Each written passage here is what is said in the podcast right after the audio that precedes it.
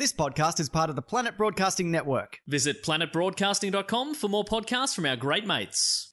The following episode of Tofop is rated MA. It may contain Batman references, time travel references, sexual references, lost trains of thought, and mild coarse language. Tofop advises that the program is not suitable for anyone under the age of 15 or anyone who enjoys succinct, coherent conversation that might actually have a point. Minors must be accompanied by a parent, guardian, or priest. This is John Deek speaking.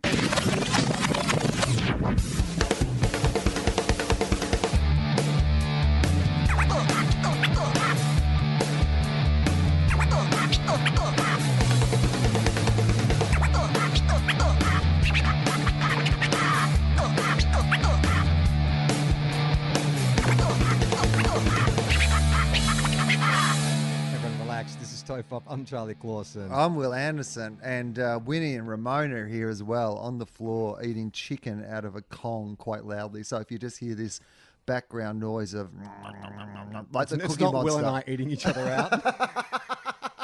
Can you imagine if people listen to goes, I'm not sure, but I think Wil and Charlie were 69ing. It was a pretty interesting episode. Oh, there's some art for James. Fosdike. The two, he's not done that in 297 episodes. The, an image of the two of us in the art 69ing each other. I feel like I'm going to have to send an email in about five days saying, James, I, I love it. I don't want to. I don't want to inhibit your artistic freedom, but we can't be 69ing. Well, it's it's twice in the last few weeks we've had to censor James Fosdike's First time art. ever. Ever. And it was a big, and I hate doing it. I don't like doing it. But the first one was the Happy Fisherman because people did pick up on it. Like I think Reed Parker very astutely observed that this was not the first.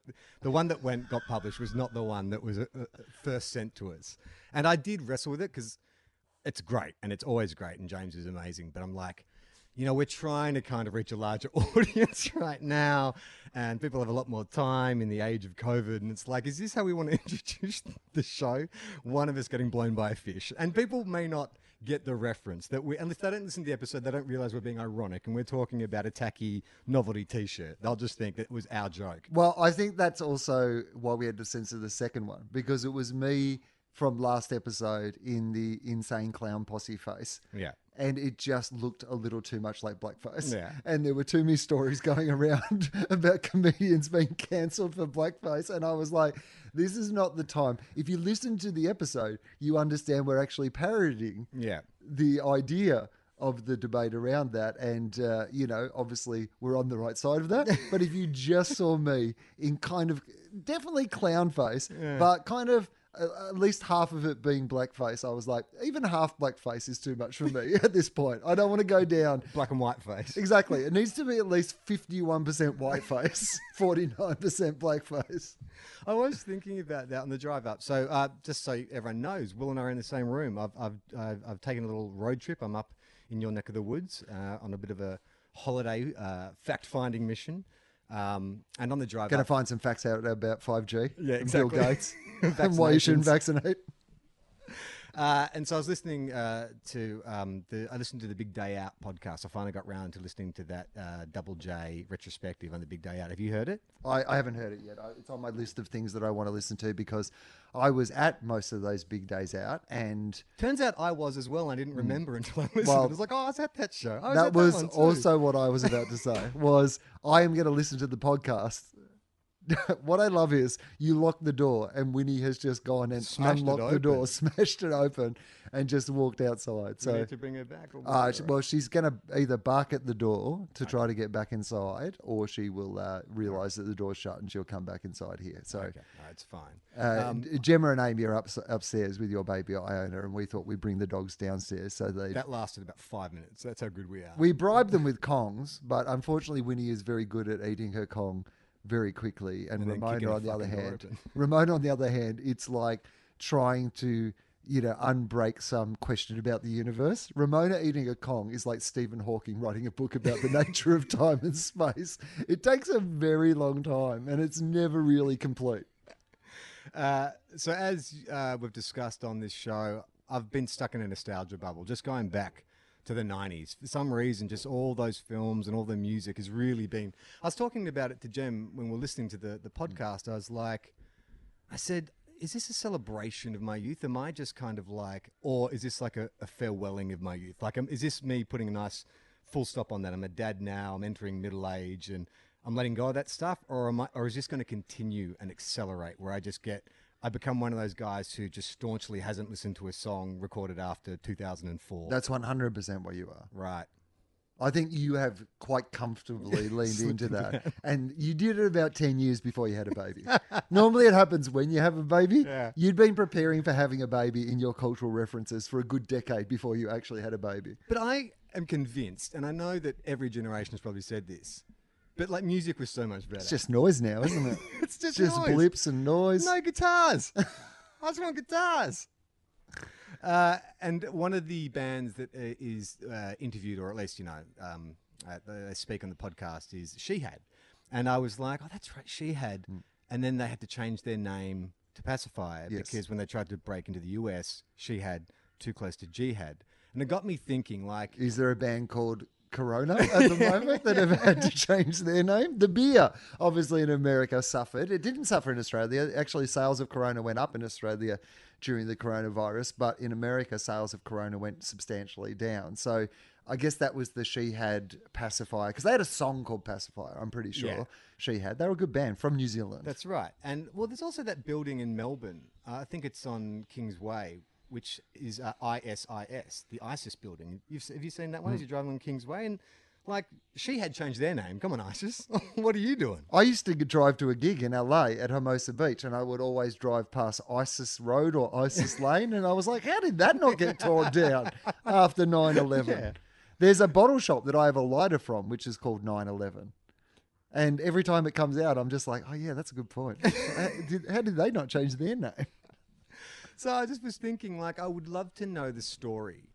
If there was someone, some artist, some musician who was on the brink of some enormous breakthrough album or whatever, but it just so happens their name was Yeah. COVID 19 or Right. something like that. And it Oh, was I thought you were going completely- to say it was two like tall twins and they were called Twin Towers or or something. something, well, something like that. Anything where you were on the precipice of some huge kind of uh, career uh, um, mo- moment, and then through no fault of your own, through the most random of associations, your entire career gets derailed. Because I imagine that meeting between Shihad's management was like, look, guys, we're not saying that it's definitely going to put people off, and you know we know that you love the name and it you know means blah blah blah blah blah blah blah. And it's not even Jihad. no, It's not, not, like the name of your band is Jihad. It's She Had. Yeah. My band's called Bovid 18. like, Too close, mate. Too close. It's close enough. People aren't going to think that COVID 18 is COVID 19. Mate, I'm sorry. We've tested it. We've done some market testing. would you remember that film came out in the late 90s starring Toni Collette called Diana and Me? And it came out like a month after Princess Diana died. And I, I look, I've never seen it. I my understanding is it's about an Austra- a little girl in Australia who idolizes Princess Diana and you know wants to hang out. Maybe she meets her or mm. something like that. And then obviously that happened, and they they had to drastically re-edit or shoot additional scenes. And I remember seeing the trailer, and it's Toni Collette saying something along the lines of.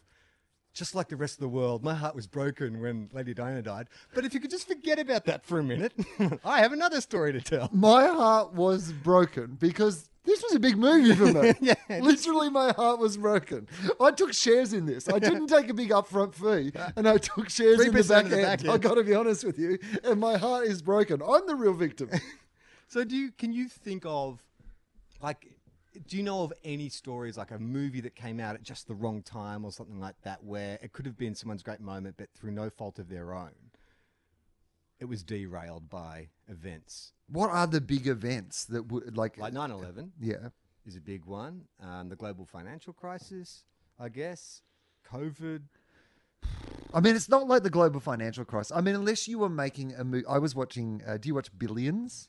no but I'm aware of it Okay, so Billions is one of those shows that I would describe as being somewhere between, like you know, a sort of serial show, a Law and Order, and NCIS, and somewhere between a, like a prestige HBO show. Right. It has aspirations. It certainly thinks that it's more of a prestige HBO show, but it has definitely has aspects of it just being sort of a, is it a made by a major like a studio I think it's Showtime or one of those. okay, so like, it is like a dedicated sort of Yes, like serious drama but not HBO. right It's yeah okay.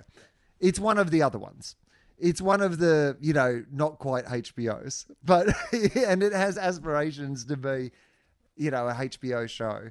But the truth of it is that it is, and it's got like you know, obviously quality actors. Damian Lewis is that Yep. his name? Damian Lewis Who played Steve McQueen in uh, Once Upon a Time in Hollywood? uh, from Homeland, right? Yeah, yeah. And Looks like a buff speaking of terrorists. Spoilers if you haven't seen the first couple of series of Homeland. uh, but, uh, and Paul Giamatti. And the story of it is that um, Damian Lewis's character is a. Uh, is a kind of the king of Wall Street, like a you know Who's the host of Recovery? Dylan Lewis. Oh, okay. Yeah, it stars Dylan Lewis. It's very wacky. Yeah. He's Eyebrow ring. constantly playing the hair. mandolin or something.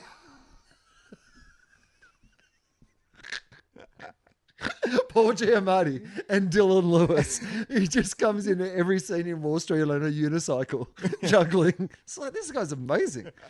So he Axel uh, Bobby Axelrod is the name of his character. Even isn't that just That's a character's name. yeah? no that one is- in real life. has that called. Bobby Axelrod Yeah. and he is fantastic because in real life this dude is 100% the villain this is what's wrong with the world dudes like him right you know these dudes who don't really care about anything other than profit and how they can turn something from profit but it's one of those shows and so Pa- paul giamatti's the da or whatever like you know he's the guy who's trying to you know he's on a constant sort of quest to bring him down and yet the show does that great thing of really making you more sympathetic towards Bobby Axelrod than you are towards the good guy.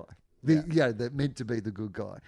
You barrack for the bad guy, despite the fact that he's constantly doing things like even me, who thinks that those sort of people are the most evil people in the world, and most of the problems in the world are because of these sort of people. I find myself, you know, during episodes going, "Oh, how's Bobby gonna get out of this situation?" How's Bobby going to get into this situation and avoid all that tax? How's he going? how is How's he going to continue turn? to underpay his workers? How is he going to turn this place where he grew up that he's pretending he has nostalgic feelings into some sort of high rise fucking condo place where he can make massive amounts of money? Come on, Bobby. I hope you get this done. Amy walks in and you're in tears, and she's like, "What's going on?" You're like, "I just hope Bobby can continue with his uh, uh, pl- uh, plan of wage theft with most of his employees." Buying companies and shutting them down for profit, putting people out of work for his own amusement. Well, it's also the reason why Succession works, right? Right. Like that. What I love about that show is I couldn't work out what genre it was at first. It was just like, what is this? And then I realized it's a black comedy. Like these are the most horrible people on earth who are in charge of you know important things in the lives of ordinary people in terms of like the media and, and how they choose to control information and all that kind of stuff. But then you see that what you're cheering for, cheering on is not them like uh, coming to a, a period of enlightenment and understanding that, to do good things. It's like how fucked up are these people? Like how willing to debase themselves and lose their humanity? Like there is a thrill in watching just how fucked people can be. So this is the difference between the shows, Right. and you've actually come to what I would describe as the key difference between something that is a prestige show. Because I would say that Succession is a prestige show. Yeah. There is no hero in that story. They're all unlikable in their own different ways, Well, right? Kendall is the hero. I think Kendall is the audience. He's the guy that you're meant to identify with because he just wants his father's love. That's the most. You're meant to identify with him, but, But you're not. not. really barracking for him no, to 'cause he's a win. prick. Right? yeah. like part of the joy of the show is actually the fact that at some stage he's going to fuck up whatever good work that he's done, and you're there for that. you got ringside seats. right? Yeah. That's not what Billions is. Right. You want Bobby to win. You want the most terrible person in the show on paper to win at the end of the day. And the arcs of the seasons tend to be Bobby faces some sort of you know situation that it looks like he'll never be able to get out of and then by the end of the season he's come up with so where i am in billions at the moment he's got all this original art in his um like all these like famous original art pieces in, in his apartment all these 40 million dollar pieces of art and the DA's onto the fact that he's also been running this tax, tax evasion ring where he has replicas of all those uh, things Yeah, on some boat, Right. and they're like floating them around. It's some massive tax dodge, and he's pretending he has the replicas in his house when he actually has all the original paintings of these.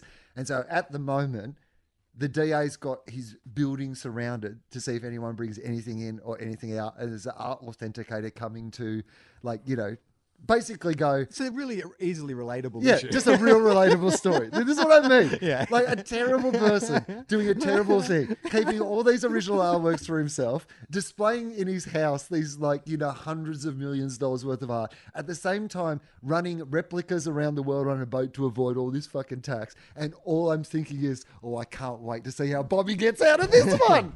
How's he going to get around the law on this one? It's the entourage principle. yeah. It's the entourage principle, which is like you know it's all going to work out in the end. Yeah. By the end of it, the, the four boys are going to be toasting beers and saying that they own this town. But for the previous like eight episodes or however many we were in a season, it's like Vinny's the movie's a disaster, the reviews are terrible, and then it turns out that he's won a bunch of Oscars. And the other thing about Billions is it's much more like a superhero movie than Succession is. All the characters in it are kind of superheroes. Right. You know, like you know, the the other person who works at Axelrod's office is this like uh she- uh, she's he, uh, well, I, I believe uh they might be the first kind of famous actor who like doesn't identify as male or female pronouns. So Asia Dillon something uh, their name is, and it, it, anyway, I, I should know that, and I will I will look it up. Really fantastic actor plays a character that has those sort of same characteristics, you know, really, and that's part of the storyline, and that's one of the things I really like about it. But they are like a person who in this show has all these like sort of superpowers when it comes to yeah predicting the stock market and all these sort of things. and all the characters who work at the office all have their own superpowers. And then uh, Paul Giamatti's ex-wife is this like psychologist who's the world's greatest psychologist you know like someone who can just in any situation like everyone's a superhero none of them are real Yeah. characters It's they in- are superheroes It's interesting too, isn't it? Like with the state of America at the moment. Like if you think about shows like Entourage and uh, Succession and Billions, and they're all about elite rich. The the the problems, the trials and tribulations of elite, super rich, powerful people.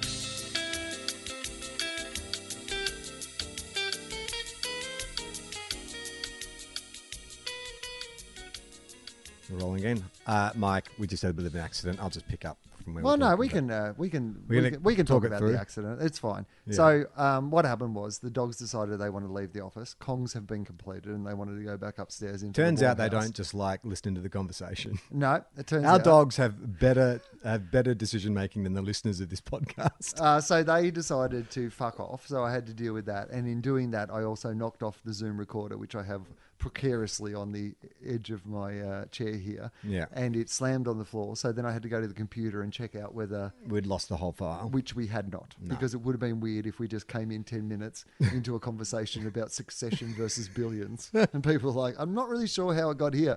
I bet it was the big day out. I bet Charlie was listening to a big day out podcast and somehow they started talking about billions and succession because that is actually what happened. What's your favorite big day out? It's a very hard question. I reckon I've been to over 50 big days out. Um, so it's very hard for me to, because I would often go to five a year. So um, when I was at Triple J, I would have gone to 25 or 30, even when I was just at Triple J. And then over the rest of the years, I think I've probably been to another 20. And the first one I ever went to uh, was amazing. It was the first time that I ever took acid.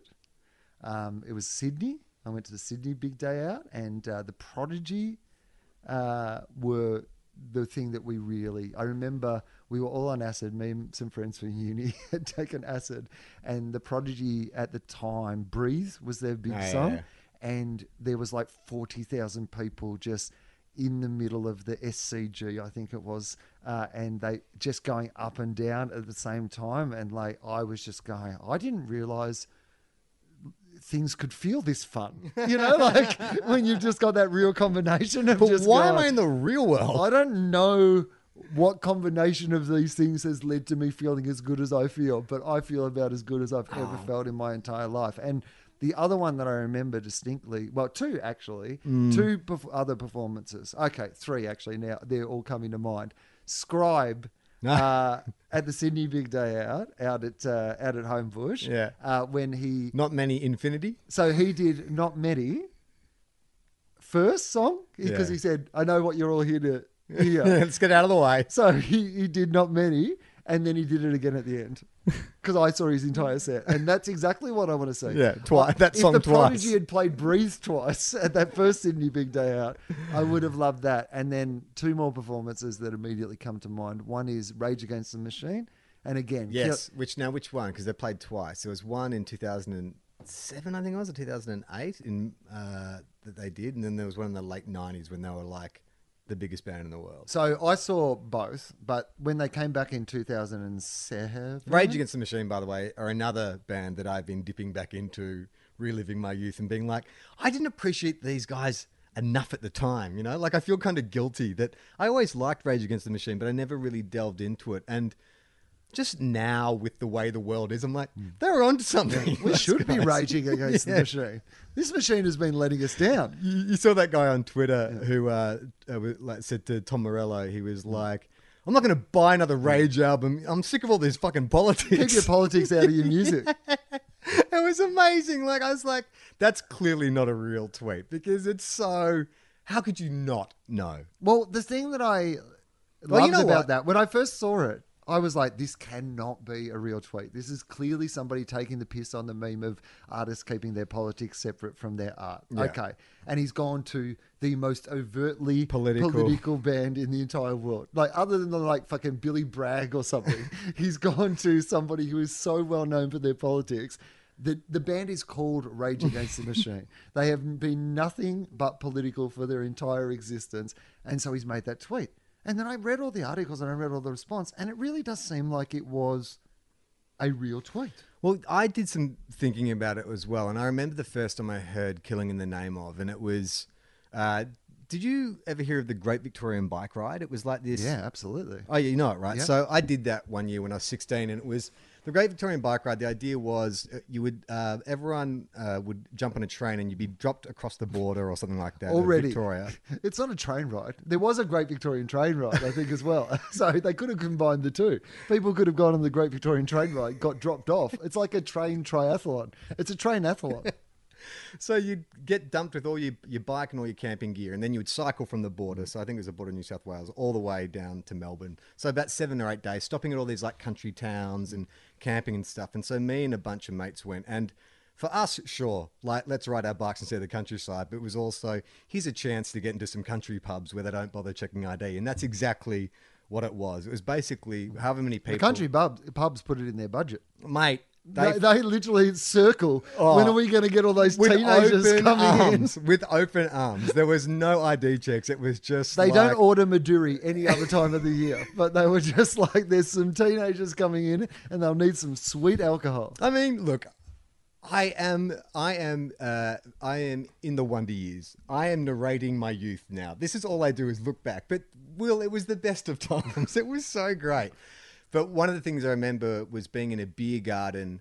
Uh, you know, late at night, everyone's drunk, and "Killing in the Name of" it just come out, and it starts playing, and it it was just turned into like a giant mosh fest. But the people raging against the machine were not were not cognizant of the message of the song. They just were like, he's saying, fuck you. I won't do what you tell me. That means fuck everyone.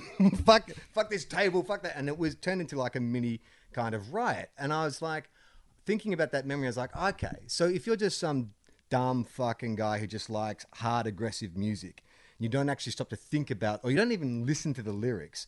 All you hear is the fuck you part. And that's like Eminem. Eminem says fuck you as well. I like songs where people say fuck you. Maybe you wouldn't know the difference. If you've only heard that song. If you've only heard that song, you can't hear Bulls on Parade or any of their other sort of Wake big up. hits. Where is literally the most explicit message. No, mate, it's just a song about saying "fuck you" to people, and, I like And that other don't song sleep about too the long. running of the bulls, and then that one about getting up early. Yeah, it's a positive message. The alarm clock song. What are you talking about? They're not political at all. Yeah, it's about getting up and going to your job on Wall Street and making as much money as you can and disenfranchising ordinary people. By the way, have you seen Billions? awesome. I think Bobby Axelrod's the hero of it. So, um, uh, Rage Against the Machine when they came back. they, so they were uh, famously Tom Morello and Zack, De- Zack De Rocha do not get along. Right. is my understanding. Yes. And In my Wikipedia searchings this week, yes, that is true. And so, Although I- they they were meant to tour this year. yes, with Run the Jewels. Right. So Run the Jewels and Also, not very political. Rage Against the Machine uh, were touring together, and Zack has been a constant collaborator with Run the Jewels. So I think Oh, he's right. done a guest appearance or more than one guest appearance on each of their albums. How would you describe what genre of music is Rage Against the Machine? Uh, they are they're rock, hip hop, rock, rock, hip hop. Funk, rock, hip hop.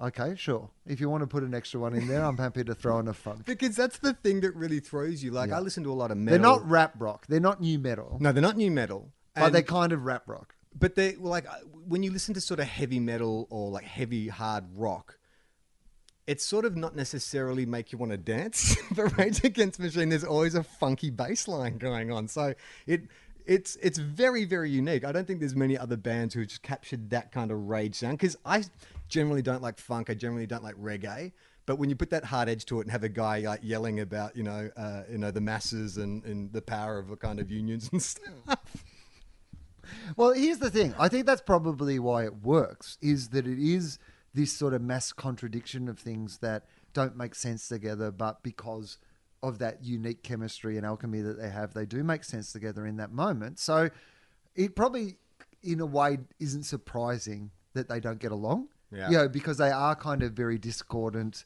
disparate things, but it is the alchemy of them all together that makes them unique and special. And it's why Tom Morello's music is interesting by itself, but it isn't Rage Against the Machine. And Zack's music is definitely interesting. And I love the stuff he does with Run the Jewels. And I was actually considering, because they were doing a massive tour together. So it was kind of a double bill, you know, Rage Against the Machine and, and rage you know, against the jewels and run the jewels. And I was like, oh, it's great. Zach will probably, you know, even though it's a double bill, he'll probably come and do his stuff with Run the Jewels. Like, Yeah. this is amazing. So I was actually going to go to America and maybe even see some of those shows. But I went and saw uh, Rage Against the Machine when they did that uh, tour for the big day out. I also saw their sideshow in Sydney. And it was like you knew they didn't get along. But this show, still one of my favorite shows that I've ever seen. But they do not look at each other once for the entire show. Like they're literally they could not like even incidentally they don't even yeah catch each other's eye. The only time that they connect is at the end when they all link arms and sort of bow together. But up until that point, they are just two people on stage doing something that sounds amazing together, and yet they are having absolutely fucking nothing to do with each other. You know who is also like that? Hamish and Andy. Daryl and Ossie. The Pixies. Oh yeah, Gemma right, and I yeah. got tickets to a warm up gig. I think it was their first big reunion, like in 2008 or 9 or something like that.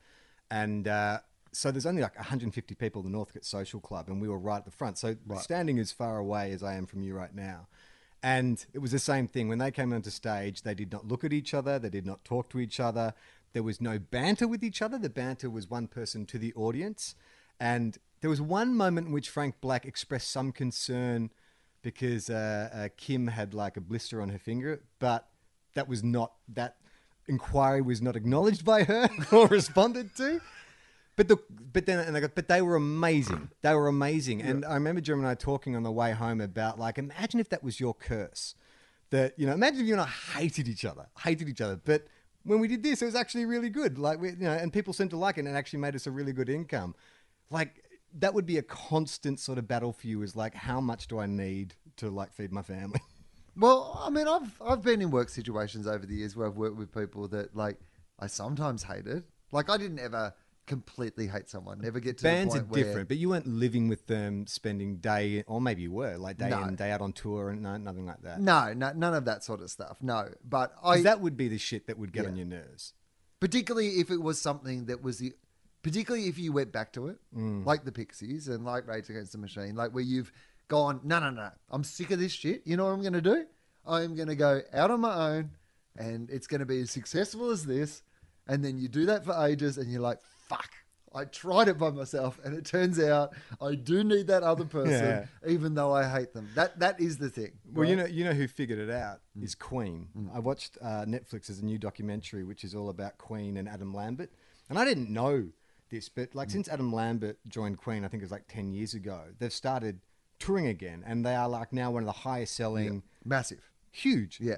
And this document, it's a really good documentary. If you love music docos, they sort of, you know, the first kind of half an hour is all about Freddie and Queen, and um, and then it sort of dovetails into Adam Lambert winning Idol and being one of the first like openly gay pop stars, and then, you know, he, I think Queen played at the final American Idol, and that's when they first met, and then Brian May and, and the drummer, I can't remember his name, they weren't that interested in doing Queen again because how can you do Queen without Freddie? But then they collaborated again. It's like his voice is, you know, he can he can sing all the songs and stuff, and then obviously it goes on and on and on. But what you realized watching it is like, yeah, right, because this is if you were Brian May and, and the other guy and you're in a band with Freddie Mercury, part of you would always be like, oh, fuck, he's amazing, but god damn it, he's fucking Freddie Mercury, and you got to put up all of the Freddie Mercury bullshit.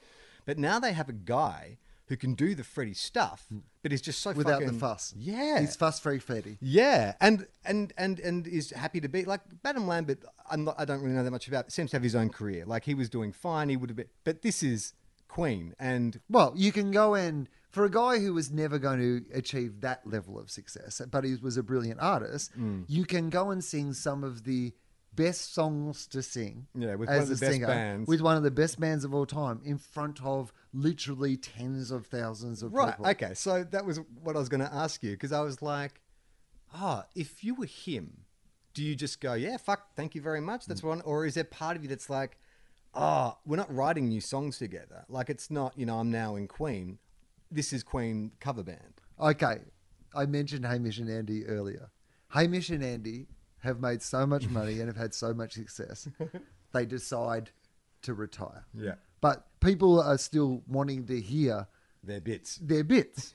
So they audition. Their famous bits such as I mean, there'd be it'd be like a famous prank or some sort of such like- as I mean, one of their more famous pranks, like being uh, identical twins, like, uh, being Oh, conjoined Siamese twins. twins, Yeah, yeah, exactly. Can't say that. Conjoined twins is the, Okay, I- what, I apologise. what say. Don't We've been cancelled. We've been cancelled already. We suddenly had this opportunity to finally be Hamish and Andy, and we got cancelled. What about um, Siamese Dreams? Is that cancelled? Uh, oh, okay, Mister. What about? No, no, I'm oh, just what about what about people whose last name is Coon? if you cancel the cheese, then she has to change her name. It's not the same as What about that. Adam Cooney? Yeah. Oh, what about that? Uh, I just, I genuinely don't know. Is that like uh, uh, Siamese Dreams? I don't know what that refers to. Well, I don't know. Maybe that isn't racially insensitive, The but cats? Si- are the cats cancelled? Siamese I'm, twins. now I'm not even saying the word in case, because I might not know. Like I, I'm so ignorant. I'm, I might not know. Anyway, conjoined twins. Okay. I believe right. is what we're saying. And, Hamish and Andy uh, so, um, Well, you can't say conjoined anymore. Okay, what's the new word? I'm fine with that. I am fine with things progressing and me finding out that, you know, as we said, don't start with the early episodes. we learn shit over the years. so, um, yeah, so Hamish and Andy come to us and they say, boys, we've got this opportunity. We were actually really big in, because it starts somewhere out of Australia, because it doesn't make sense to do it in Australia. But say they were also really big in Japan. yeah, Japan, Oh, yeah. right? Yeah, okay, great, Japan. Um, we've got offered all this money to do this thing. We can't do it. We've got our, yeah, lives and our families and stuff like that. But they are happy for us to hire two other people. Bit like Kiss. to you know how Kiss like yeah, swap out the drummer go and uh, do the Hamish and Andy show Yeah. in Japan. Because it's not like we speak Japanese anyway. So you'll just do the bits. They'll have translators. Easy gig. Go go and do it. And it becomes so successful. Again, we're getting the same crowds and audiences that Hamish and Andy do. And they Yeah. go, guys, would you like to permanently be Hamish and Andy? It's kind of like the Dread Pirate Roberts from The Princess Yes. Bride. It's something that gets passed It's- from one Dread Pirate. yeah. Like they come to us a and they man say, can be killed, Yeah. but a symbol becomes legend. Hamish and Andy come to us. Yeah. And they say, boys, we've got a confession. We are not the first Hamish and Andy. Hamish and Andy is an ideal, a mantle that is passed from generation to generation of two men who talk out of bullshit. we would love you to be the new Hamish and Andy. Would we? Would you give up the moderate level of subsistence that this, you know, podcasting is but not get to do any of your own original stuff. They, they're like, what? Yeah, you're not allowed to bring up bins. If you try, But do I have my solo career? Because Adam Lambert still has his solo career. Oh yeah, you can do your bin chat on the side. Yeah, so But- Tofop still exists. But you, un, not under Hamish or Andy's name. You can be Hamish or Andy. We'll flip a coin. We can decide who's who. yeah. But um, uh, Well, But I'm you- the good looking one. You're the talented one. it's so we'll, we'll let you figure Anyway, out who that That's not. That's mean.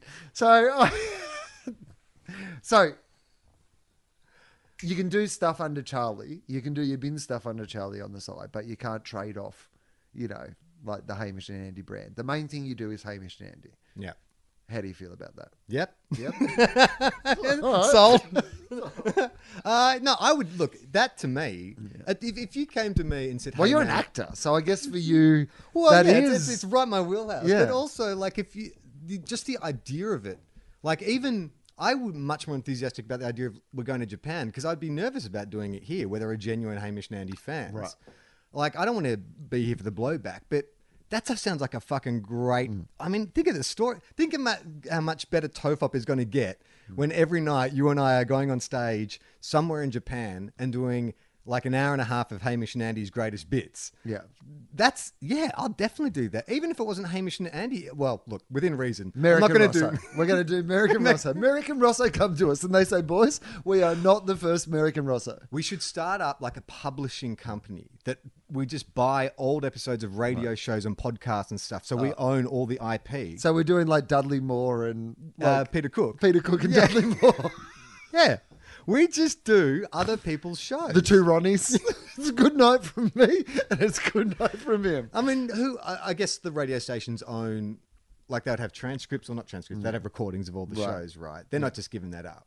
We'd have to cut them in, right? Right. So we're doing like Kyle and Jackie O transcripts. We're on stage doing like. Ah. well, that one could be like really subversive, and, and I mean, if we were able to do it in a way that kind of makes people think differently, Mm. like you know, so Kyle's saying something horrendous and horrible, but you know, the, we're putting a twist on it. It's sort of like yes, but really, you know, the irony here is he doesn't realize that he's the villain. Well, that's kind of implicit, I guess, in him being who he is. you know what? Actually probably wouldn't be a bad theatre piece. No, Like, no, you that's know, what I'm saying. Is and we're getting paid to do it, right? We're touring Japan. Yeah, well, no, but I'm I'm now actually thinking what would be quite a good theatre piece. Okay. is the idea of two like a story about two podcasters, but then it's told in the entire show is transcripts of famous double acts, but it, like you kind of weave it into a narrative so Right. that it is this like Yeah, yeah. conversation, but it ends up being like you know you have. Literally, some of it is Kyle and Jackie O, and they're literal transcripts that you're working off, but through the characters. That would be an interesting. And what's the comment? Like, what are you saying with that? It's like, so you're reappropriating these different conversations of popular comedians Hmm. and presenters and radio hosts and all that kind of stuff to say what? Don't know yet, but something, definitely something. I hope it would say. Well, I remember when Smodcast used to do live shows, Hmm. they would finish by doing this bit where they would read a transcript from the show where they would Right. swap characters. And there's always something interesting about that. You because suddenly you're here. It's kind of like that girl on Twitter, Sarah Cooper, who does the Trump. Yes. You know, it's So she mimes to Donald Trump's speeches, but then she kind of does a little um, she reinterprets reinterprets them, you know, visually. Yeah, and I think there is something like really funny about that because you're if you're taking that dialogue in isolation and then you're taking away from the person who spoke it, then it's completely it, opens up the world of possibilities of how that's been interpreted or how it's been delivered. Well, it's just the, about almost even about the nature and relationship of duos because you could go from like you said, the, like the two Ronnies or you know Dudley Moore and Peter Cook or you know these famous comedy duos, but it could be you know. Bill and Ben, or um, you know Ernie and uh, Uh, Bert, Bert. or like well, any of James Fosdike's art. yeah, the two old guys from the the Muppets. yeah, I like the I like the idea of doing that. I mean, how do we get um, uh, Hamish Government and Andy funding. to Oh, Hamish and Andy to a- Sorry, yeah. because we can't suddenly just do everyone. But if we if we strike big with one, like Hamish and Andy, Yeah, yeah, yeah, then yeah. we'll definitely start getting other radio shows wanting to give us their. Well, you know what it's kind of like, I guess, is like that there'll be or a super group that gets together. There's one, uh, you know, with Darren Middleton and Kram and um, Mark Wilson and uh, who else is in that band? Someone else uh, really well. Yeah, anyway, a whole bunch of guys from you know really well known bands. Ash from Even, I think, is, does some stuff, and I'm missing somebody from it. Anyway, but they did the Beatles' White album and they toured that. But then they did they chose some other album and they were touring that. That's what we're doing. We're touring the Hamish and Andy show Yeah. first, and then off the back of that, we don't do Hamish and Andy show two. We pick another famous Sure. duo. Well, and we we got do like these are trial shows, Yeah. right? Do we want to trial with Hamish and Andy? It's too, it's too. We probably couldn't afford it. We probably Okay. need to get find a something we can cheaper afford. and a podcast. Adam and Wil on Triple J. well, you know what? but but you're Adam Spencer. Yeah, you yeah, play yeah. all the Oh, parts Adam of Adam. fucking hate that. And I will purposely like Mispronounce mispronounce things. things and get equations wrong. and understand. Not understand. Just make up science. Put the brackets in the wrong place. Now that is not. That, now that's all right. That's the trial show. Is we redo uh, the Adam. What's it called? The Adam and Wil show. A breakfast with Adam and Wil. Breakfast, breakfast with Adam and Wil. Uh, yeah, no, we definitely do that. And then, if that gets enough interest, um, Mindy Kaling, I think she got her break by she wrote a, a one woman show, or maybe it was uh, she and another girl about the writing of Good Will Hunting, where they played Matt Damon, Damon and, and Ben, Ben Affleck. Affleck. Yeah. So we could do something like that as well, where it's maybe it's not transcripts, but it's like, you know, uh, oh, it's like that Bob Dylan movie where you had like Cate Blanchett and Heath I'm, Ledger. I'm, what was it called? He, I'm not there. I'm not there. Or I'm not really here. Maybe I'm. I'm uh, over there. I'm hiding behind the couch. you can't see me. You can't see me. I didn't do it. Um, okay, yeah. Well, that's a bit. it- It's probably okay for us Mindy writing Kaling something. uh, to do like Matt Damon and Ben Affleck, but I don't think we could. Like if we Is it too close? if we no, but as in like yeah, white guys to white guys, it doesn't Yeah, have the same. not the so maybe we have to choose something that is like I don't think that we can do like Oh yeah, so which sometimes we should appropriate like another show. yes. Yeah, That's what I'm saying. this is the episode we get Yeah, cancelled for we sure. should we should be redoing the original scripts from uh The Cosby Show. yeah well, I Well, guess shit. probably get them cheap probably available probably trying to get rid of them boss we've had an offer we did not expect somebody's got some interest in the Cosby show Um, part of my uh, nostalgia trip also uh, this week is I watched Supersonic, the Oasis Oh, documentary. okay. So before we get away from the big day out, let's just. I- Okay. there's a little story I wanted to tell. Um, so the, the other uh, big day out performances I wanted to mention um, uh, was uh, seeing the Flaming Lips the first time they came out, and they had all the people dancing in the costumes and stuff. And the nu- nun Still puppet. just like transformative, like one of the best shows that I had ever seen. And then Gold Coast Big Day Out, watching Metallica again on acid. Maybe I'm actually telling you that I like acid rather than that I like bands. But no, I had accidentally taken some acid. Somebody had given me something, and I like I was had actually been sober all day because either Adam or I would drive back because we would have to work the next morning, and somebody gave me some acid. Actually, dosed me technically, right? But anyway, I guess because I liked it, I don't look back at that as like I was drugged, but technically I was drugged without my permission by a complete stranger. But because I ended up having a good experience, I guess I tell that story in a different way than I could have been telling that story.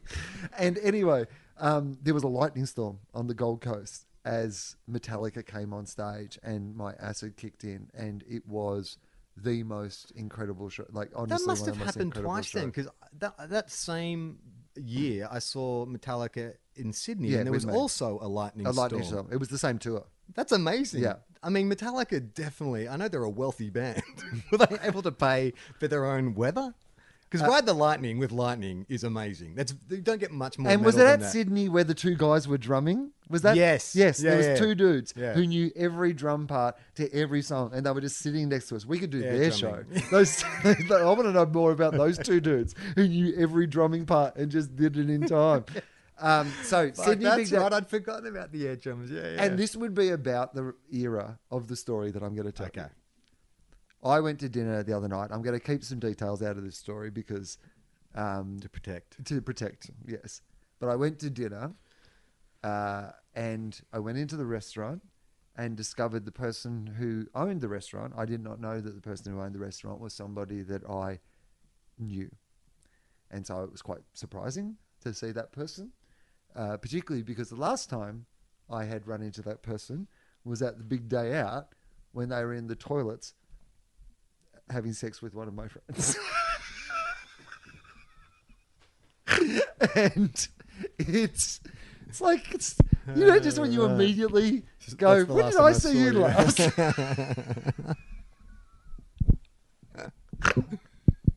I didn't recognize you not pressed up against a cubicle. yeah, Yeah, that was a blast from the past. Don't cover that on the Big Day Out podcast. Uh, Okay, so sorry, uh, Oasis. Oasis, right. So uh, there's a really good documentary called Supersonic, which is just about Oasis. And again, it's sort of it's like one of these things of like, okay, so Adam Lambert, he's called a um, being Queen. Liam Gallagher, as far as I can tell, his only ability was to look cool.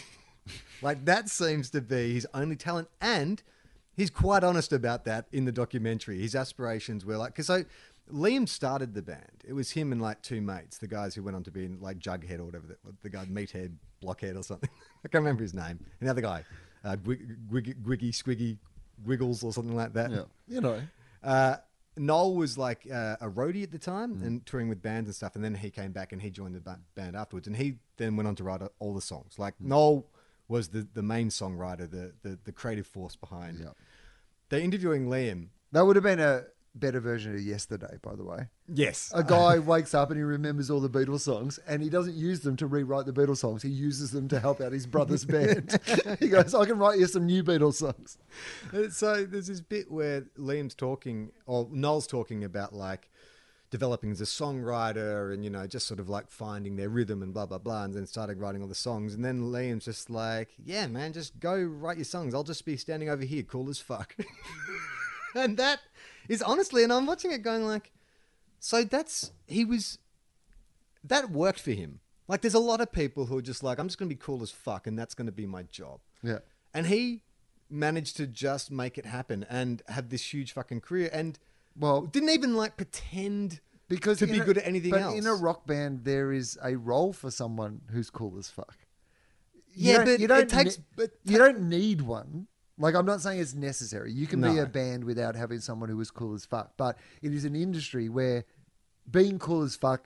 Like there are lots of bands where there's someone in the band who is cool as fuck, right? Yeah. And so when you're putting a band together and you're looking around the room, you're going, okay, well, Noel, Noel can write the songs. Yeah. These are good songs. I mean, they rather- sound a bit I'd- like the Beatles, but you know what? They're pretty good songs. The roadie can write the songs, but he he's a lot of he's very talented, very smart guy, but he is not cool yeah. as fuck or otherwise. But that's what Noel says in the documentary. He's like, you know, he's my little brother and he gives me the shits. But fuck, man, he's always been better looking than me. He looks better in a parka. You know, he just has this attitude. And so it's like, fuck it, I'm not going to fight what is obvious. But I would say 95% of people would be like, fuck off, my little brother. Like, you're not, dr- I'm the talented one. But Noel was able to go, well, you know what? This actually might make us more successful. For a while. Yeah. To I be mean, fair, yeah. for a while, and then that stopped being a thing that he could put up with. Well, yeah, it was. It's, it was. There was a point when Noel had enough money where he was like, "Fuck this shit. We don't need someone who's cool as fuck anymore." But the, their songs are just so kind of simple. They're not like, like you think about those like three albums, or the first two albums were the good ones, and then after that it just went off off a cliff. And it's like they really just rode that being a, a proper rock band. Like there's this story about them. So they just got signed, and the first gig that the record company had booked for them was in Amsterdam. And so they took their advance, or they asked for their advance. They then drove around London and visited every drug dealer they knew and just filled their pockets with drugs. Got on the ferry to Amsterdam, and there was a bunch of like footy fans going over to watch a game. Well, Also, what I love is the idea that they're like, you know what, we won't be able to get in Amsterdam. exactly.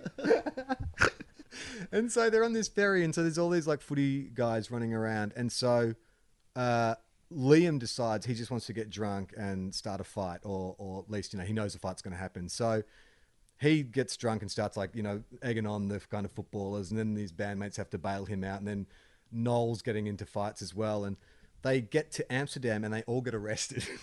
and so Noel has to call the manager and say, "Hey, that first gig you booked for you booked for us, we can't make it because uh, we're all in jail and we're being deported." like, I've had to make that call as well. It's an uncomfortable call to make. The manager's response was brilliant. Yeah.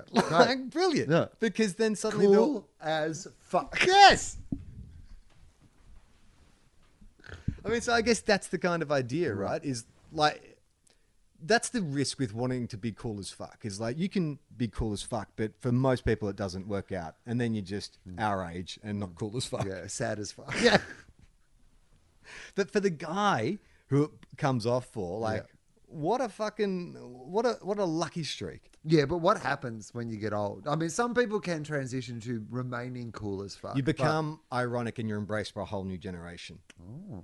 That's what happens. Okay. If you stick around long enough, you become like a has been. And then someone writes a movie that's about you, or you get cast in a small role in a Judd Apatow film, and suddenly everyone loves you again, and you get a, I don't know, you're hosting Who's something. the has been? This is great for you because as someone who Fuck you! no, as someone who's like you know musical references or you know Yeah, or- or uh, ancient. are all ancient. Who's the one that we're not talking about anymore? That is from your sphere of the, the, this was a great band, That you know whatever that you want someone to rediscover. oh, that's a good question. I don't know. I mean, they still have to be gigging, or are they we bringing them out of retirement? No, no, no. I, I'd prefer you bringing them out of retirement. I prefer it was someone that you loved listening to or loved watching back in the day, who now I would not know what they were up to. Yeah, fuck. Um, uh, I can't. I can't think of anyone. I mean, everyone that I know or that I was into as a kid has reformed. Like the Baby Animals, I was way into in, in high school, and I remember I was so in love with Susie DeMarchi. Like I even threw her like a love note when I was like mm. fifteen or something. I saw them at the. What about Ratcat? no, okay. Ratcat? Gemma's worked with Simon Day. He's an editor now. Ratcat were the first Australian alt band, and I don't think that they quite get the respect that they deserve for like alt music in Australia and like popular alt music in Australia. Rat Cat. I think they do. They're kind of, in every music documentary that's been made about Australia. They're always meant. They're in that. The They're Day Out. But it's not like. But people almost should be talking about Ratcat like people used to talk about the Pixies and stuff. You know, as this like Should kind they? of. Well, I don't know if they should or not, but I'm just saying that's the sort of band that I can imagine would get rediscovered. build a mythology about. Right. Like you know, and we've talked about them before, but the twelve hundred techniques. No, who did? Australian hip hop would not exist without N'fa and the good team down at 1200 Techniques. Hoodoo Gurus. I would love it. Yeah. Like if Tarantino style, I That's made a, true. I made a movie. Yeah. And the the key moment was uh, a thousand miles. Yeah. Like, I reckon they're an amazing band that uh, didn't get the kudos that they deserve. That's and I- true. And I think that they are just as as you know they played all these different genres of music and they were so cool. And even like we saw them what three or four years ago at that uh, fundraiser, and they're amazing. I'd like to see the Hoodoo Gurus get rediscovered, but. I don't know how. And the but- uh, inter- well, the interesting but not, not just bring them out of retirement and have them play gigs, but like Yeah. Tarantino style. Just but they could. Go, So I don't know if you know this, but on the US college scene, the Hoodoo Gurus were massive. Right. They were a big US college scene band, Hoodoo Gurus. They had almost like a cooler appreciation in the American college scene than they did in Australia. And I think that you know some be cool, some Tarantino some type kid. filmmaker who like you know remembers that era and has that. I could see that happening. It's I've had a lot of response to my uh, question about what what's the best '90s film soundtrack, and so you know the obvious ones were Trainspotting, Pulp Fiction, one. Yeah, And Kokomo. that was an '80s as we established last week, Sorry, an yeah, '80s soundtrack. sorry. Um, but people have been sending me the Cruel Intentions soundtrack, which I was Oh, like, yeah. Cruel Intentions, and you're like, all right, okay, so it's What's got placebo. it? Placebo, Fatboy Slim, The Verve, Skunk and Ant- Anansi. Yep. Like, it's not they're not as memorable songs, but in terms of like '90s albums, like it did take me back to that kind of era.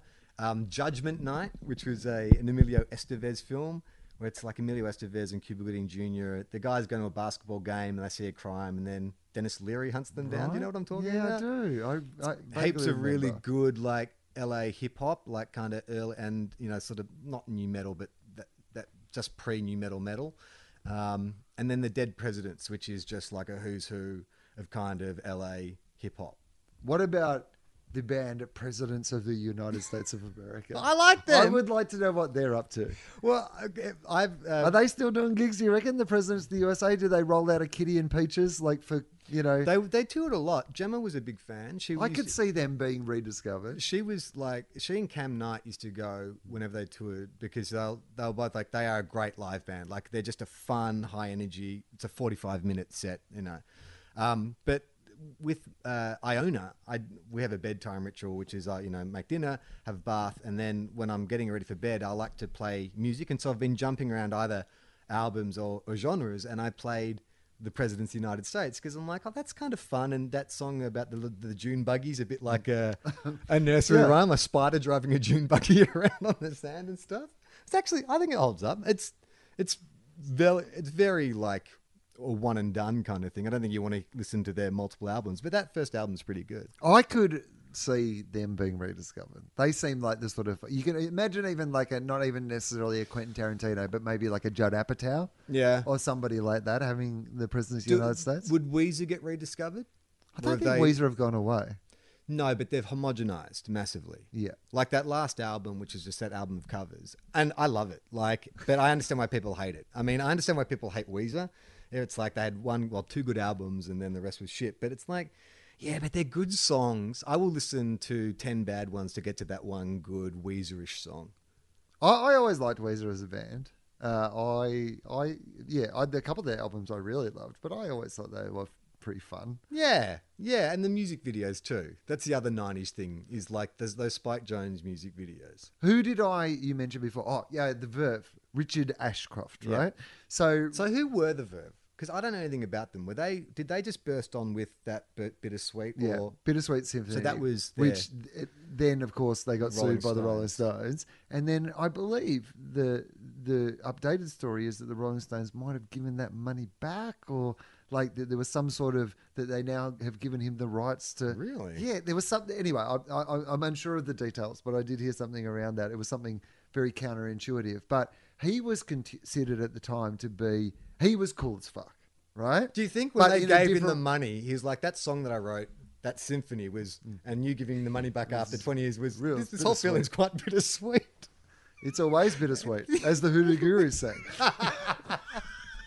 so, um, I, so anyway, Richard Ashcroft was a bit of a like, not in the same way as Liam was, but in very much in that, you know, he was an iconic British Cool guy. cool guy. Yeah. And he was regarded. I was watching uh, YouTube one night and I was watching, like, this was what I was Googling this night.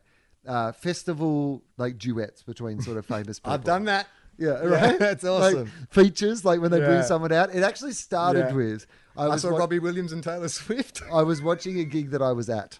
Right. Uh, was the first one Coachella when um, Eminem and Dr. Dre and Snoop and all those guys and the Tupac hologram year, which I was at, and um, so I, I started with that. yeah. So seeing all those guys on stage together, brilliant. And then I started going, oh, this is fun. Yeah. I'm going to go through all these like you know features, you know, Jay Z and Linkin Park, like Yeah. you know, really Yeah. like all these like, but really kind of fun ones, you know, along the way. And yeah, then I got to Richard Ashcroft and Coldplay.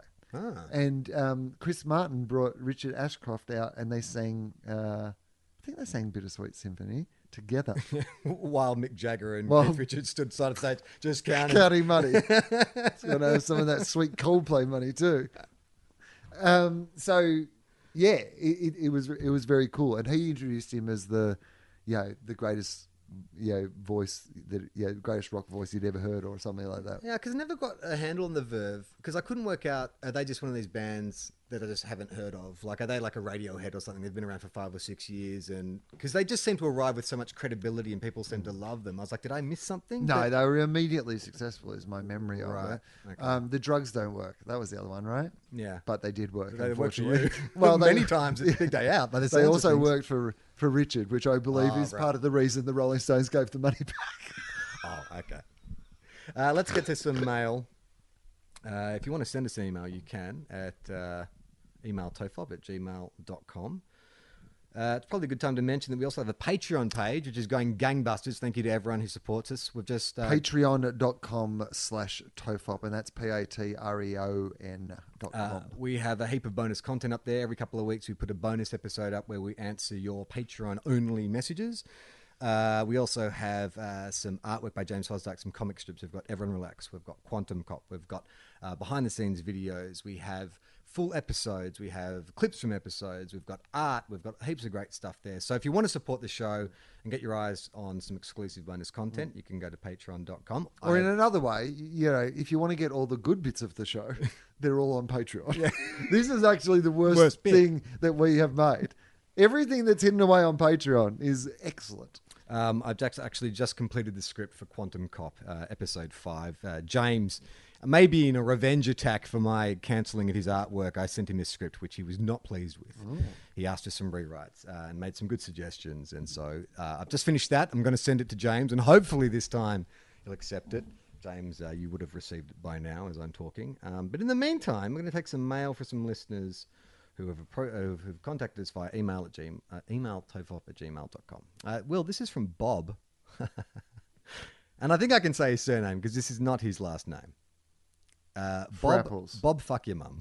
Bob, fuck your mum. Yeah. F U F U K Y A M U double M. Yeah. That's not a real name. That's we're not being culturally inappropriate. That's not a real name.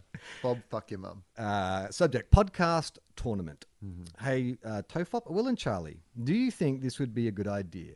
Competitive podcasting, where you guys go up against another two podcasters to see who can make the best podcast in an hour. Then, if you win, you advance to the next round where you face another, then uh, and on again and on again until there's only two podcasters left. Yep. And then you battle for the grand prize, four dollars and sixty cents. It's the high, Highlander of podcasts. Yeah, that's right. There can only be one. Well, two of us in one show.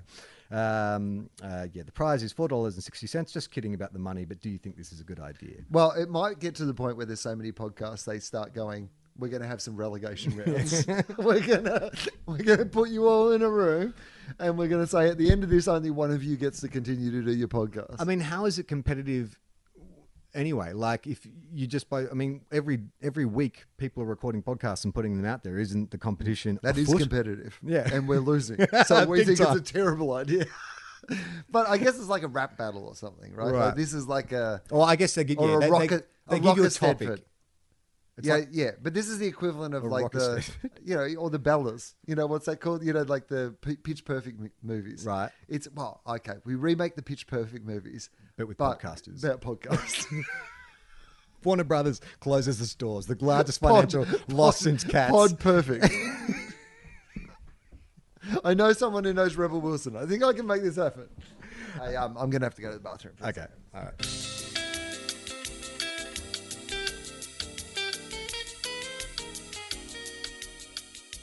We're back. We're back. Uh, this is from Kelvin. Hey guys, subject. Thanks for all the laughs. Hey guys, uh, Wil and Charlie. Just started listening to the Tofop. I'm on episode 115 currently. Just wanted to say thanks for the great entertainment. It's been a lot of fun listening to what you guys talked about several years ago. While knowing how the Ten world years ago. while knowing how the world actually turns out. Yeah. It feels like my superpower is while listening to you guys is knowing the future, but having no way of letting either of you know how it goes. Oh, that is a curse, isn't it? It is one of those things I sometimes, even just when uh, COVID first hit, Yeah. there was a bank of podcasts that had clearly been recorded, and particularly with comedians. Yeah. All these people Plug and shows. plug in shows Oh, that you knew were never going to happen, and I was just like, I was one of those people. It was, it was hard to listen to, but also, It's funny you should say that because I was going to play Gem an episode of an old podcast, and I was like, oh, but all the talk's going to be pre-COVID. It's going to be depressing to listen to. or maybe it's just nice to go back to a world that you know wasn't the world that we currently live in. But I was going to say that uh, we we've got a new website coming, uh, and uh, it will, do we know when? Soon. Like, Soon. Yeah, yeah, real Yeah. soon. So, um, what we might have to do on the Patreon is put some of our old episodes up on the Patreon uh, because uh, iTunes is dropping off some of the earlier episodes now. So, if you haven't listened, I know we always say start at the new ones, but if you haven't listened to some of the old ones, they are going to drop off iTunes. And with Tofop, the first 25 are already dropped off iTunes. You can still find them other places. And I think, I, I'm pretty sure we can post them on the Patreon. I think we Yeah. might be able to you know have them archived on the Patreons for people to at least if you want to hear the old ones to be Mm. able to sign up and listen to the old episodes. Yeah, yeah. And uh, as we always say, just remember it was a different time. Yeah, it was a very different time. Uh, Kelvin continues. You both seem like very stand-up guys. I hope one day. Not if you not if you hear the old episodes. Oh no, he has. Okay, well that's all right then. Good. I hope one day to catch one of your guys' live shows. Yeah. Or being able to catch one of Wil's stand-up routines. My sister lives in Sydney, and I hope to visit her one day. So maybe that will be my chance. And if either of you ever go for a holiday in Vancouver Island, Canada, specifically Campbell River, I'd be honoured to be you a beer or twelve. To buy you a beer or twelve. Uh, well, brilliant. Yeah, excellent. How do we get over there? Yeah. There's banned Yeah, international Is Vancouver travel. Island in Vancouver? I would do you assume think? so. I think I've. Well, there is a. Ma- oh no, sorry, I'm thinking of Toronto. I don't know. Why? Well, because I, I- I've been to Vancouver before. It's a fucking cool place. I'll go to Vancouver. Weirdly enough, and I know this is just going to sound like I have like a massive fucking drug problem, but I took so many acids. I took acid in Vancouver. I did. This is a true story. I was in Canada and I had taken a bus from Calgary to Vancouver. Yeah. And uh, like it's beautiful. That that country in between is just some of the most stunning things. And anyway, I was in Vancouver when Fear and Loathing in Las Vegas came out. Now that had been my favorite, um, you know, book. It's sort of like high school, university, and I'd actually. When I was at um, university, the thing that I got the most, we did a whole thing where we studied like gonzo journalism, and that was where like I had really kind of done very well and I loved Hunter S. Thompson. And so I'm on this overseas you know, journey by myself. I'm in Vancouver. It's a midnight showing. So it's the world premiere, like, you know, midnight showing of Fear and Loathing in Las Vegas. And I'm like, I'm going to go and see this. And as I'm walking in, there's this like dude out the front who's like, Do you want to buy some acid? And in that moment, I'm just like, Look, I know this is probably just going to be cardboard that somebody's like, you know, drawn on, but what would Hunter S. Thompson do in this situation? Of course, you've got to do it. So I took it, and Charlie, it was acid. and I've had, I had to watch that movie again another time because I had no recollection of what happened in that. I mean, it's a it's a pretty full on movie at the Yeah. best of times, but anyway. I haven't actually taken acid that much in my life. It just happens in this podcast. There are three stories. that Have have you seen it. that show on Netflix? That movie, which is all about psychedelics, it's all different celebrities. I've watched some of it Yeah, yeah. so far. It's It's, it's, it's good fun. You don't like it? well, yeah, but I can't watch heaps of it in a row. No, no. It's No. yeah, it's best broken up, but it is fun. Um, uh, Anthony Anthony Bourdain's story in particular. He's Yeah. also a Hunter S. Thompson fan. That is very funny. Uh, this is from Brett to Colin Fopp, comma being old, comma home gyms and song lyrics. So we've got a few. Okay, few good. subjects in this. Hi, Wil and Charlie. Love all of your content. Been listening since the early days and look forward to my free podcasts each week. First up, a question. When it comes to Patreon, are Tofop Philosophy and Two Guys, One Cup all linked, or do you need to subscribe to each individually? I believe we have a Philosophy Patreon, Yes. and Tofop covers Yeah. the rest. So, So, if two. there is a two guys one cup Patreon that you're subscribing to, that is not, Not us. that is a completely different bit of content, and I would just uh, maybe examine what you're getting as your monthly download at that website. Uh, next, I'm also in my 40s and can no longer do the things I used to. So I have to ensure I keep up my exercise and watch my diet due to these unprecedented times. I have been having to work out at home rather than at my usual gym. I have used my isolation time to build up some to build some equipment. He's put that in inverted commas. A freestanding pull-up bar, a box for jump step-ups, and a wall for handstand push-ups. They are reasonably basic, and I'm sure that Wil, with his newfound country handyman skills, could construct them himself for his exercise loop. Uh, well, there, there's someone else who's already also corresponded with me who thinks that they might be able to construct them for me. So that would be, even be better because the truth of it is, I want this to make me more healthy, not less healthy. and if I build it myself, there's a real chance that I'm going to end Cut up with a serious, serious injury. Also, I've been listening to my own playlist while working out rather than this young people's music that they play Oh, at mm, the hello. gym. This is one for me, one for you.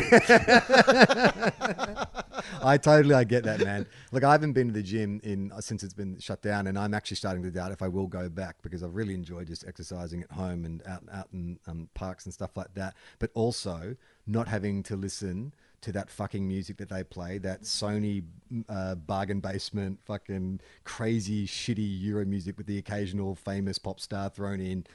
I didn't realize how much it was having an effect on my health, mental health, and well-being until I've had a break from it. So yes, it does suck. Also, I've been listening to my own gym playlist while working out. Um, one song that I have had in the mix is "Stuff Is Messed Up" by The Offspring. Although released in 2008, it seems to me that the lyrics are almost perfectly relevant today. Discuss if you wish; it's not compulsory. Do you know that song? Don't know it off the top of my head. Do- Are the lyrics there? Uh, I can look it up. I guess "Stuff Is Messed Up." All I know about the offspring is, firstly, you Is in gotta- Mensa. you got to keep them separated. Yeah. And secondly, um, I used to think that song where he said, "You got uh, um, shut your mouth." I used to think he was saying, "Drink your milk." I was like, I don't understand what they're trying to say. And he's like, "Drink your milk." You gotta keep them separated. Uh, notoriously nice guys. Um, Really? in- interviewed them a, a bunch of times when we were on Triple J because they were a huge Triple J band at the time that we were working there. And one of them is very interested in mathematics or figures. Yeah, he's in Mensa, or- right? Yeah. So, um, so Adam loved that. Um, okay, so the lyrics go: celebrity celebrity fundraiser, tight. Black ties making wrongs, right. How about your so? How's your social band aid? Oh, look out, Oh. fucking Tom Morello, Okay. All right. Zack De La Rocha. I used to like the offspring until you got political. I don't know much. I don't know too much, but I know that shit's fucked up. Yeah, I guess it's all up. Mm-hmm. about the dream. The ends justify the means. You know, it's all about the dream. The ends justify the means. So true. Now, thank God for the media. I feel like a fucking Oh. uh, no, no. I feel like this is going to be Oh, like an ironic. Thank I was God, thank say. sarcastic. Thank God for the Okay, thank media. God for the media. for saving the day, putting it all into perspective in a responsible way. Okay, yeah, no, he's been with more celebrity news. He got me. he got me. He sucked me in. I thought he was saying thank God for the media, but he, he is not saying that. Take that media. With more celebrity news, typical bullshit views, I think we're losing this fight. Sponsored by Bud Light. Oh, wow. This guy's definitely in Mensa. Man. These lyrics. Exactly. And now we rocking the now we're rocking the Casbah and taking the flack. The genie's out of the bottle, but we can't put it back. Yep. All of this stuff, it's overwhelming my brain. Can you see the storm coming? It's coming this way. I don't know much. I don't know too much, but I know but I know this shit's fucked up. I guess it's all about the dream, the ends justify the means. You know about the dream, the ends justify the means. And then there's a bit of a we didn't start the fire. He just spits out Great. shopping sprees, RPGs, ecstasy, atrophy, genocide, pimp my ride, politicize, euphemize, injustice everywhere, apathy, I don't care, hurricanes, climate change. Ha! We didn't start the fire. or we did start the fire. Without climate in action, we're all going to be in traction. Therapy, I won't tell, rehab and LOL, worldwide calamity, reality TV, euthanize, supersize, death squads and boob jobs, VIP, infamy, gratify instantly. I don't know much. I don't know too much. I don't know much. I don't know too much. Pretty good lyrics there, Offspring. So I can play like two seconds of it, right? Yeah, play it. And it might be a YouTube ad, so Okay. podcast might you'll have to cut this out. There is an ad. They are not sponsors No. of the show. Boo! Boo. Boo! Boo, Hungry Sell your Jacks. death burgers Boo. somewhere else. Unless you want to be a sponsor, in which case. Open arms. Here we go. Sounds like um, uh, Paul Kelly. bum, bum, dumsings. I lost my shirt out on my rings. I don't. I don't know this song, do you? It seems like Let's a new get some. one. Let's get a little have I of- played too much? We're we going to get Nah, we'll be fine. Don't know it.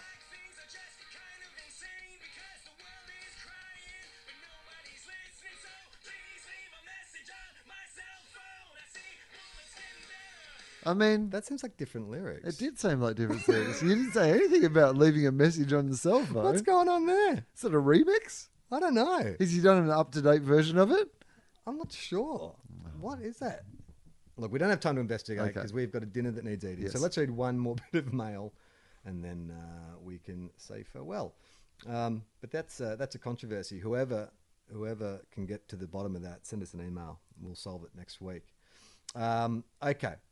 Last thing you finish is my wife makes pancakes Oh, yeah. from eggs, banana, and vanilla essence. They are not pancakes. Right. Keep up the fantastic content, Brett. Well, Brett, if you want to keep fit during ISO, you'll fucking eat your wife's pancakes and you'll fucking like them.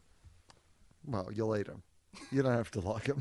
I mean, that is the difference. Like, I mean, I, I did, I was mocking your banana cakes, but the truth of it is, you've kept yourself fit in ISO, and I've not kept myself fit in the ISO. So I guess now? the proof is in the pudding that I've eaten, and you've made out of like Oats and bananas and Oats and banana- powder. Everything. Everything is made out of the same fucking three ingredients. We're having roast tonight. Charlie, it's just bananas and oats.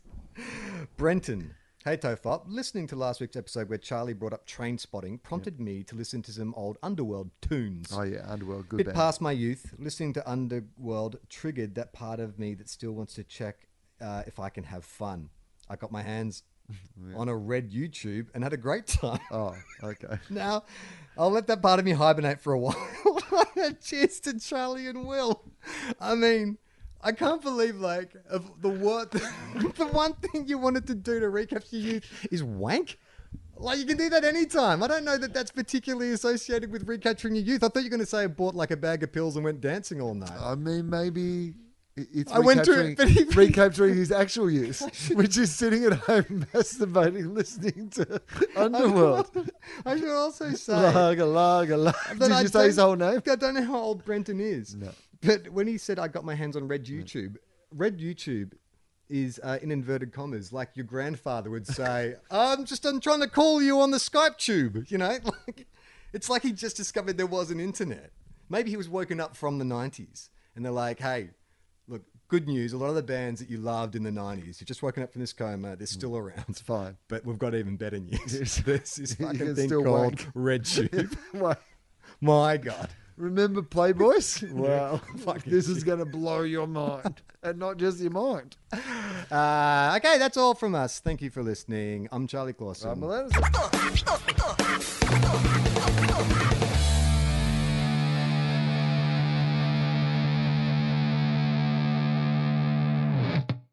This podcast is part of the Planet Broadcasting Network. Visit planetbroadcasting.com for more podcasts from our great mates. I mean, if you want, it's, it's up to you.